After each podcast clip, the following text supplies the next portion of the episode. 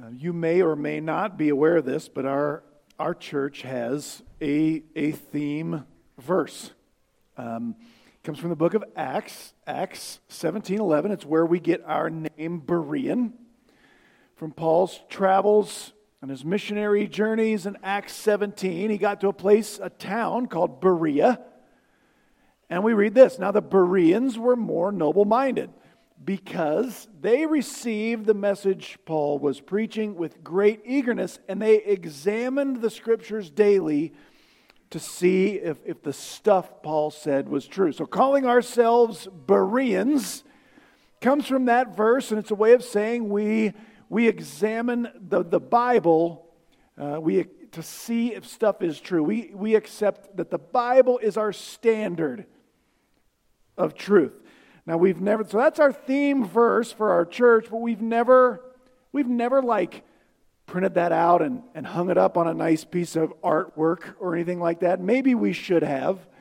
But since we haven't, I'm thinking of changing our theme verse to something from our passage that we're going to study this morning. Um, I, even went on a website and got, got the, uh, the artwork created. I, I got to check with the elders first, but this, this is going to be our new theme verse. Not even Titus was compelled to be circumcised, although he was a Greek. Doesn't that have a nice ring to it? Now, obviously, I'm joking about hanging that up. But I'm not joking at all about that being a massively important verse of Scripture. And if I thought that would be understood correctly by everyone who would read it, I would be tempted. It's that important. It's been a couple of weeks because Easter interrupted our, our study through the book of Galatians. And where we pick up this morning, where that verse happens, is in chapter 2 of Galatians. And here's where we're at to, to sort of get us reacquainted with the text. Um, the Apostle Paul traveled to this region that we now call Turkey. Uh, there was a part of that place that was called the, the Roman uh, province of Galatia. And he planted churches there, preached the gospel. And since that time, false teachers have shown up there and are trying to convince people in Galatia. We've listened to Peter and John and James in Jerusalem. And we now know that Paul didn't tell you guys the whole story of how to be a Christian. Sure, you need to believe that Jesus died on the cross and rose again, but there's some other stuff you'd better do, or you're not actually justified before God. You're not okay with God. Paul writes this letter to combat the false teachers who are in Galatia, saying that we need faith in Christ plus something for God to accept us. So, where we pick up, Paul is in the middle of defending himself and his resume. He's going to continue that today. He defends himself only because he doesn't want the message he delivered there to be rejected. If they reject him personally, it's going to be a lot easier to reject his message. So, Paul wants to make sure they know he's a capital A apostle, on par with Peter and John. And today, we're going to read the story of a test. It is a test of whether or not the message Paul preached in Galatia matched the message of Peter and John and James in Jerusalem. That's the story. Uh, let's read it together Galatians chapter 2, verses 1 through 10, where we're going to learn about the danger of requiring even the right things for the wrong reasons. Galatians chapter 2 begins this way. Paul writes Then, after an interval of 14 years, I went up again to Jerusalem with Barnabas, taking Titus along also. It was because of a revelation that I went up, and I submitted to them the gospel which I preach among the Gentiles. But I did so in private to those who were of reputation, for fear that I might be running or might have run in vain. But not even Titus, who was with me, though he was a Greek, was compelled to be circumcised. But it was because of the false brethren secretly brought in, who had sneaked in to spy out our liberty, which we have in Christ Jesus, in order to bring us into bondage. But we did not yield in subjection to them even for an hour, so that the truth of the gospel would remain with you. Verse 6. But from those who were of high reputation, what they were makes no difference to me. God shows no partiality. Well, those who were of reputation contributed nothing to me. But on the contrary, seeing that I had been entrusted with the gospel to the uncircumcised, just as Peter had been to the circumcised, for he who effectually worked for Peter in his apostleship to the circumcised effective, effectually worked for me also to the Gentiles. And recognizing the grace that had been given to me, James and Cephas, which is just another name for Peter, James and Peter and John who were repu- reputed to be pillars, gave to me and Barnabas the right hand of fellowship so that we might go to the Gentiles and they to the circumcised. They only asked us to remember the poor, the very thing I was also willing to do. That's our passage this morning. Um, we're going to look at that visit, Paul's visit to Jerusalem, this test to see if his message matches Peter's message. Because if it does, then the people in Galatia should reject the false teachers that are there and just stick with Paul's message.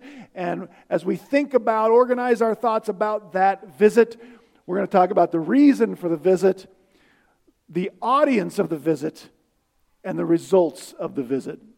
And then we'll see what we can learn about those things. So, the reason for the visit, Paul says it's been 14 years, either since the previous visit he told us about in, in chapter 1, or maybe it's been 14 years since he was converted to Christ. We're not sure which.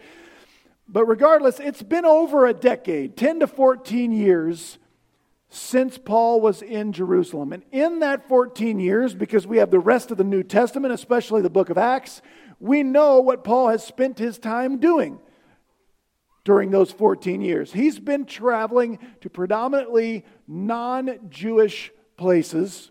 Uh, the Jews called non Jews Gentiles. So if you, like me, are not a Jewish person, congratulations, you're a Gentile. You and me both. Paul went to Gentile places with the gospel for 14 years. Then we are told in verse 2 that Paul had a revelation. God somehow supernaturally made it clear to Paul Paul, you better get to Jerusalem and share the message you've been sharing with Peter and John and James. So, Paul takes a couple of friends with him a, a, a Jewish man named Barnabas and a, a Gentile man named Titus and they head for Jerusalem. Paul, I think, because he's defending himself, he makes sure they know it was a revelation that took him there. Because again, Paul doesn't want to make it sound like Peter called me to the principal's office, Peter ordered me to, to go there. Um, during this passage, it can seem like Paul talks kind of condescendingly about Peter and John and Jesus' half brother James. That's not Paul's purpose. Paul just wants to combat this false idea about him that he's a JV apostle. He's like subordinate to those guys. Because that's part of the reason the false teachers in Galatia are telling people you don't have to listen to Paul. He's not like a real apostle. We've been talking to the real apostles. But God makes it clear you've got to go share the message you've been preaching with Peter and the boys.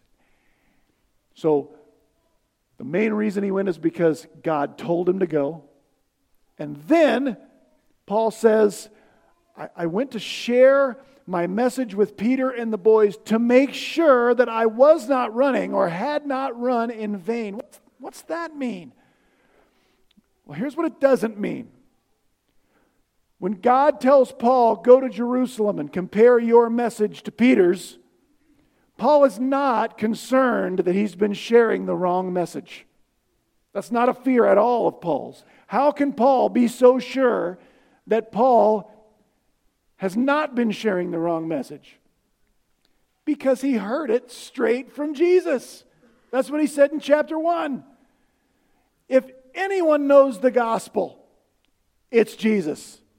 And Paul heard his message from Jesus. So when Paul says, Man, I was nervous that I've been running in vain, he doesn't mean, I thought I might get up there and, and, and learn that I have the gospel wrong. That's not a fear of Paul's. But I think Paul might be afraid maybe, why does God want me to go up there and compare our messages? I think Paul might be concerned maybe something has perverted those guys' message. I know I've got the right one. Maybe those guys are off base. Is that why God wants me to go up there? Well, we'll see. It's not. But I think that's what Paul means because Paul knows if I get to Jerusalem and I learn that the message I've been given is different than the message Peter and the boys are giving, the church in general has, has real problems. So that's the at least overt purpose for this trip. Let's look at let's look at the audience for this trip. We see this several places throughout the passage. Um, Paul goes up there to meet first privately with Jesus' half brother, James, um, Cephas or Peter, and John, and that's the disciple John, the apostle John, the, the, the gospel of John, John. And Paul, again, he called, they are pillars in the church. They are very influential men. But again, when Paul says what they were makes no difference to me, Paul's not saying, I don't care about those guys. He's just saying um, they're not over me. I have my own ministry that Jesus sent me on um, as far as the organizational chart of the church goes, uh, Jesus is on the top. Paul, Peter, James, John, all those guys are all equally on uh, the next level. So that's the, that's the audience that he goes to meet with. And from there, from the end of verse 6 through verse 10, we read about the results of the meeting. If you're, and if you're concerned that I'm skipping verses 3 through 5, we'll be back. You just wait. The results of the visit are shown in verses 6 through 10. And the results are that Paul's message matches Peter's message and, and John's message and, and James's message. This James, he's the half brother of Jesus. By this time, we would call him the senior pastor of the church in Jerusalem. So, not, not one of the original disciples, but a very influential man in the church. The results of this visit are it's the same message. Second part of verse 6, where Paul says, they contributed or added nothing to me. Um, this translation gets it right. They didn't add anything to my message. When they heard what I was preaching, they went, oh, yeah, that's right. In verse 7, Paul says, in fact, not only did they not add anything to the message I had been preaching, um, when they saw that I had been entrusted with the exact same message that they taught, they, they, they understood the only difference in their message and my message was where it was being preached, not what was preached. In those days, Peter and John and James stuck right around Jerusalem in that area, and Paul went into these Gentile lands. The only, with the same message. Verse 8, Paul says, The same one was working through my ministry and Peter's ministry. The Lord Jesus was empowering both ministries. And in verse 9, Paul reports, Everyone there agreed on these things. They, they, they shook hands. They gave us the right hand of fellowship. They were happy. James, Peter, and John, they were happy to partner with me and Barnabas on all of our missionary travels, taking the gospel to the Gentiles. And so, Paul's argument on the whole in this whole section is basically this After 14 years of ministry, I went to Jerusalem. I met with the big three. They heard my message that I present to Gentiles, and they came to this, what was for them kind of a shocking understanding. This guy, Paul, who used to hate Christians, he's telling people the same exact message we tell people, only we didn't teach Paul because Jesus did. And so they partnered together. They blessed Paul and Barnabas and said, Carry on. Keep doing what you've been doing. We have the same message from the same source for the same purpose. I'll mention verse 10 only briefly, even though it could be its own sermon very easily. They only requested that when Paul and Barnabas traveled that they would remember the poor. And Paul says, "No problem. I'm way ahead of you on that one." Um, this is not a, a, an addition to the gospel. This is as you travel, will you remember the poor? And probably the poor they are talking about are the first Christians in Jerusalem. These were almost all Jewish people who were disowned by their families, who couldn't work, and right, the Christians in Jerusalem very quickly became very poor. So, what Paul would do as he traveled around, he kind of had missions upside down from what we do uh, Paul, the missionary, would go out and collect money and send it back to the home church instead of us, you know, the kind of the home church collecting money to send to missionaries. They did it the opposite. So that's probably what verse 10 is about. But taking care of the poor is an ethic of Christianity as well. Okay. I've skipped intentionally the heart of this passage verses 3 through 5 is the other reason for this visit.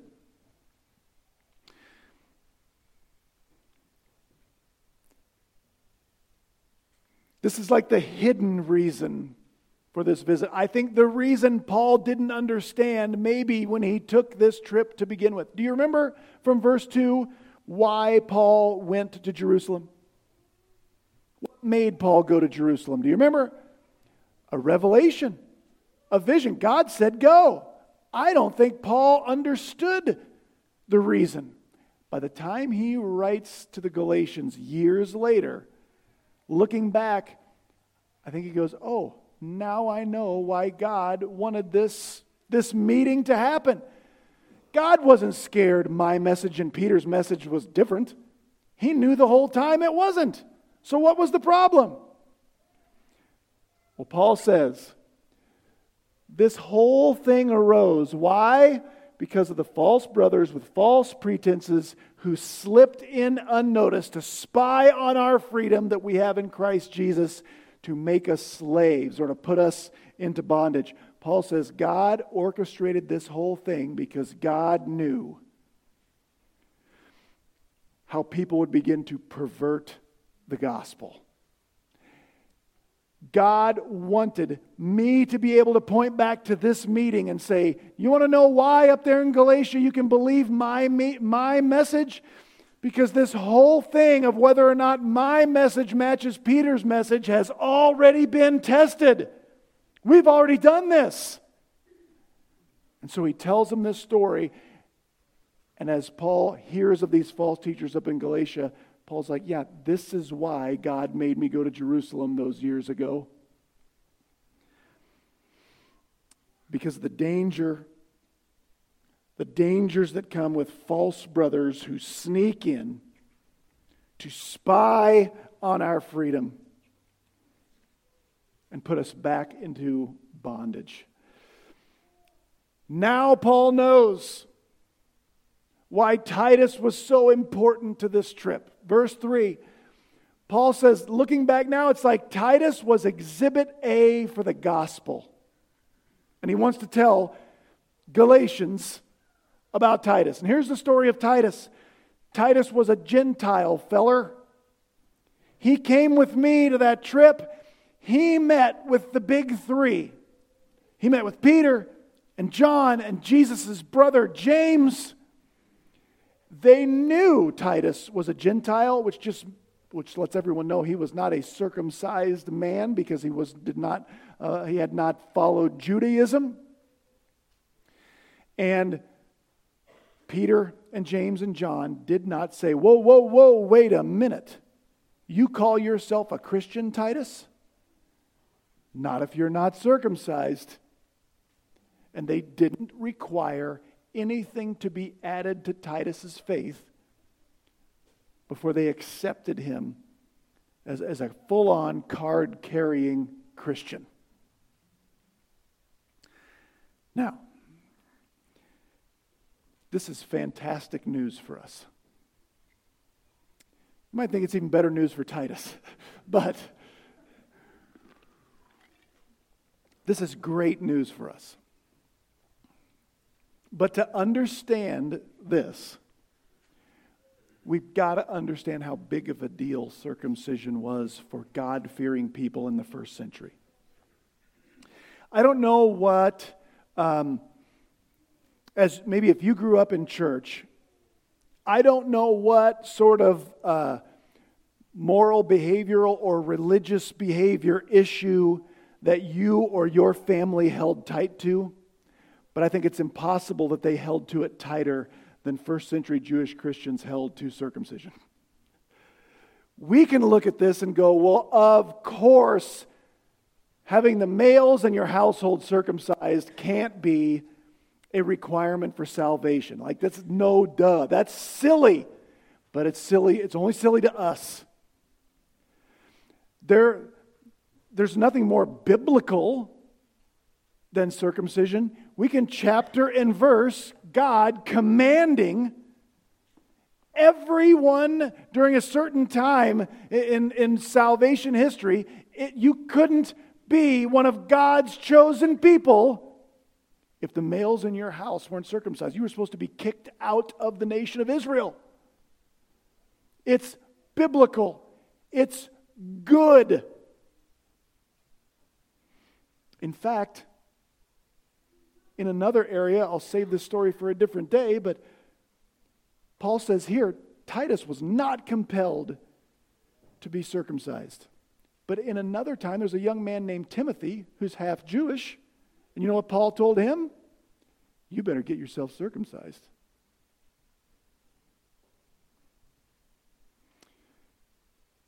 Because for Jewish people in their national identity and culture.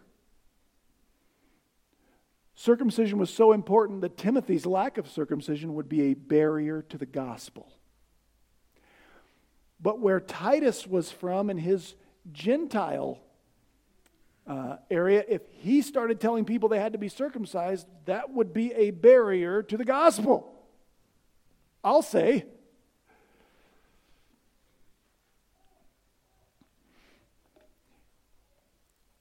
And when these, I believe, well meaning Jewish Christians, when they hear Paul say, we, do, we cannot require circumcision to be a part of being a Christian, I don't think they can even make it compute in their heads. Didn't God command us to be circumcised? Yes. So, so help us understand this, Paul. In fact, they don't even get there. They just reject it outright. But here's, here's the danger. Here's the danger. Requiring even good things for bad reasons is extremely dangerous. Requiring the right things for wrong reasons always leads to bondage.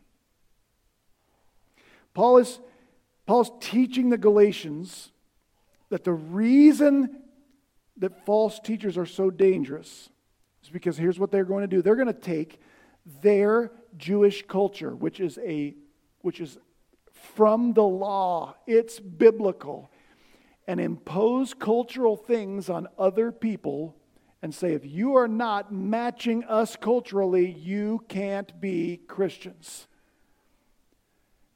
And that's always going to lead somewhere extremely dangerous. It's going to be extremely damaging to the gospel. Even if what we require before someone can be considered a Christian, even if it's good, it's going to lead to bondage. It's going to damage the gospel and the gospel's reach.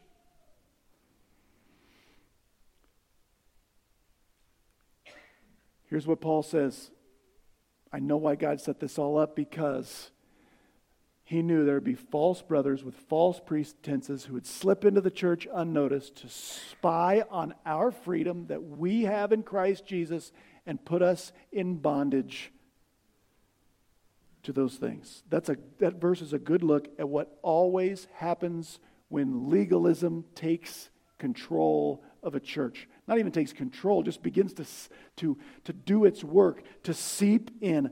I want to remind us what I mean when I talk about legalism. Legalism is the idea that people merit favor or earn favor from God through our behavior. Legalism is the idea that we either establish righteousness or maintain the righteousness we were given by how we act, by religious things we do, by the sins we avoid and the good things we perform. That's legalism. And when legalism takes hold, it can look a million different ways, like a million different things in a million different places. It's always cultural. Always. We laugh at the idea that circumcision would be a requirement for salvation. In that culture, it made perfect sense. When it takes hold in, let's say, I don't know, a Berean fundamental church, which is what this place used to be called. It looks like this. Ladies, if you came here this morning and you had the audacity to wear pants, you would have been told God is not happy with you based on what you are wearing. Men, if you are not wearing a necktie, like I very intentionally am not today, though I do sometimes because I am free to uh, or a jacket. God is not happy with you. It might be, look like prohibitions against games with dice or face cards, um, mo- attending movies, alcohol or tobacco. Those are, those are kind of ours. But there are other legalistic things. We go to another tradition. Just what are the things that if you don't do or you actually do, you will not be considered a Christian. We can go to another denomination, another place, and there are religious rituals that if you don't do or you are not allowed to do, it's because you're not a full Christian. We can go to a more left leaning church. Well, surely they're not legalistic. Oh, yes, they are. It just looks like this. If you don't accept everyone, if you don't accept everyone's lifestyle, then you're not like Jesus. You're not a, you're the one that's not a real Christian because you don't love everyone.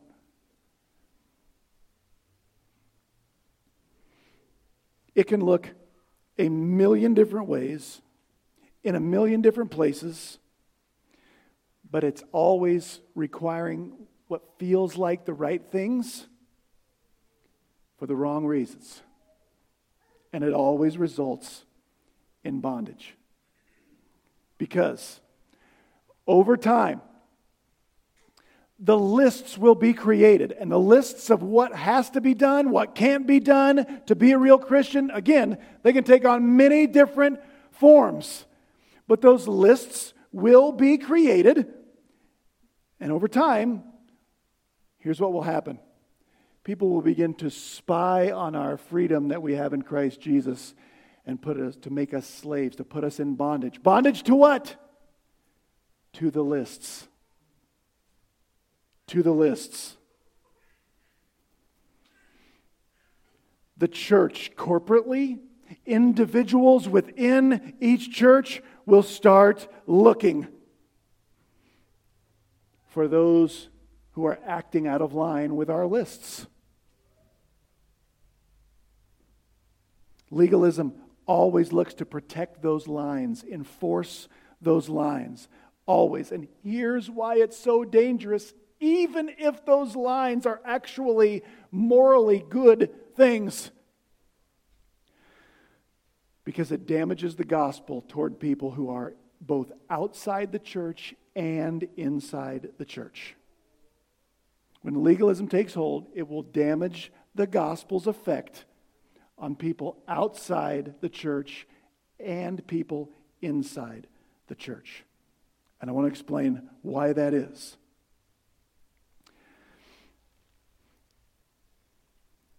First, um, we'll look at folks outside the church. The lines that legalism establishes will become so part of our culture that we will, we will confuse what conversion means. Conversion will actually mean converting from your current lifestyle to this one we have here. And that can be a massive barrier. What will happen is the outreach of a church will be primarily toward people who already have a lifestyle sort of like the one we accept here. We're already good, hardworking, conservative folks. Because, well, let's go back in the ancient world. Do you think it would have been a barrier for somebody like Titus to understand who Jesus was, that he died on behalf of Titus's sins, that he rose again? And then here, yeah, but before you can be a Christian, you got to be circumcised. Would that be a barrier? It would. Do you think Titus would be like, oh, I just don't know if I can get there? That is exactly why the church has been such a terrifying place to unwed mothers, to people with substance abuse issues to people who struggle with sexual sins that are different than the sexual sins that somehow are okay according to our lists.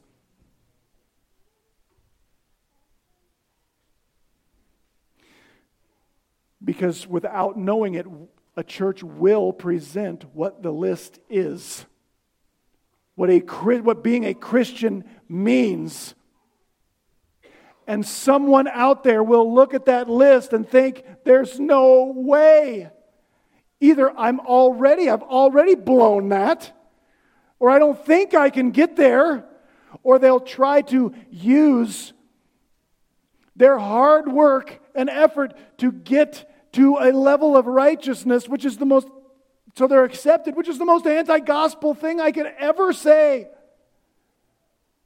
And do you hear what's happening there? Is when they look inside and think, oh, I'm not good enough to go there, they're so close to the gospel. Because the first thing we have to realize before we can accept Christ is, I'm not good enough, right? That's what we claim. Until we find someone, not that's less righteous than Him, but someone who's less righteous than us.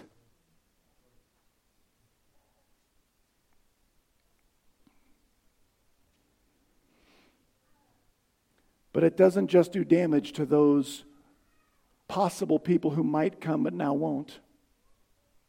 It does damage to people inside the church as well. And here's why in all churches, wherever their lines are, once we have defined this is what a good Christian looks like, as soon as someone conforms to those things, whether it's religious rituals that you do at this church, whether it's uh, dress codes at this church, whether it's loving everyone at that church, as soon as someone gets to the point where they've been converted to what a good Christian looks like, they think, I am nailing this Christianity thing, and they may not know Jesus. That's why the church in America is full of lost people who think they're redeemed. Because we have legalistic standards of what it looks like if we're a Christian.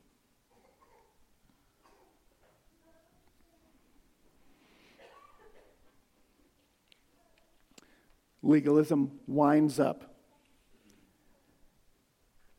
sort of making some feel unworthy, making most feel unable, except for like the select few either in this in our denomination or the select few within our church and everyone else falls short because we've been converted. And we put uh, we or a church will just put people in bondage to those things. That's what we're trying to convert people to. And it seems so spiritual. It seems so Christian. But it keeps lost people away from Jesus, even though some of those people don't think they're lost.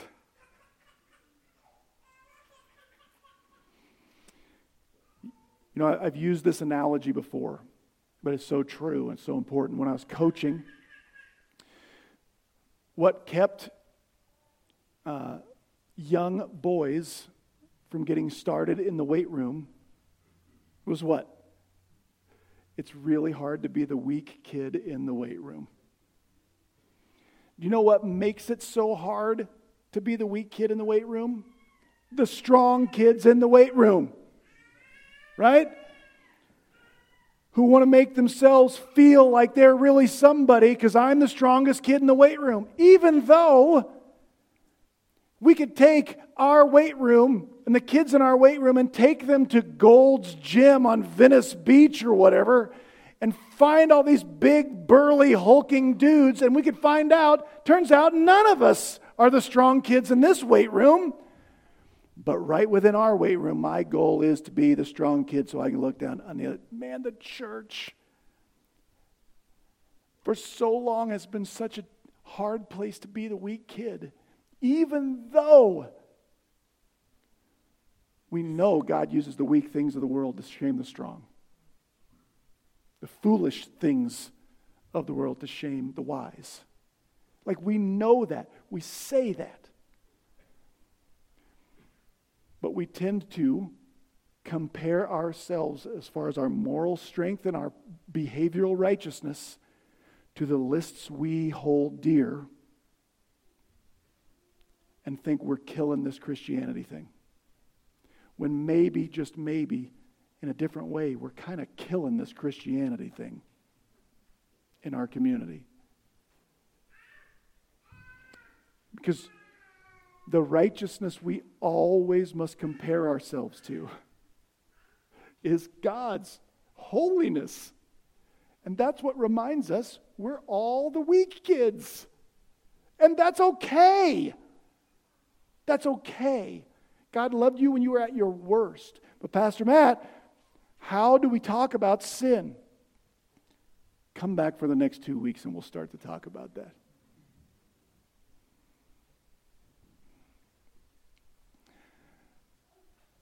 This is why Paul said, We wouldn't surrender to them even for a moment. Why?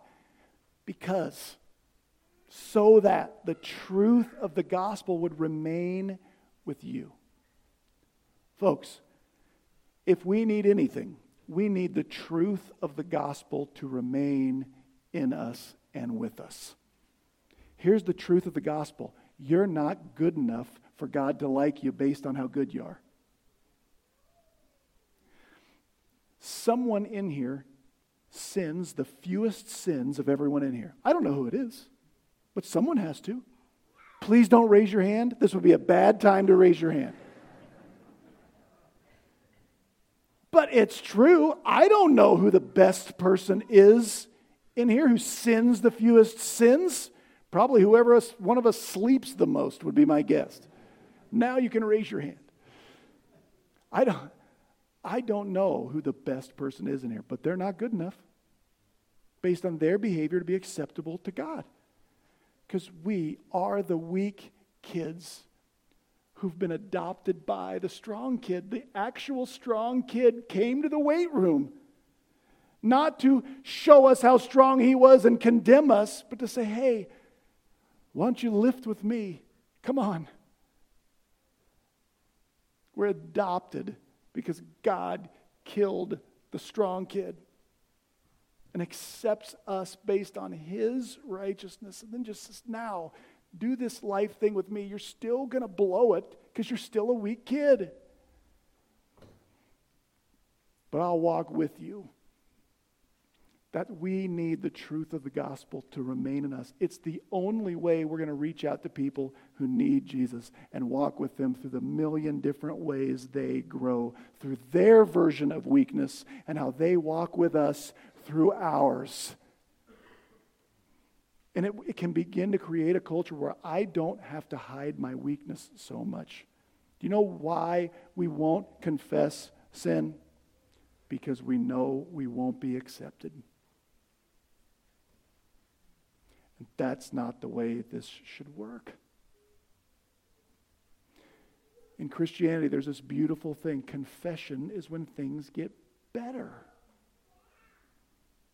When you grew up with your parents, confession was when you got punished because they didn't know.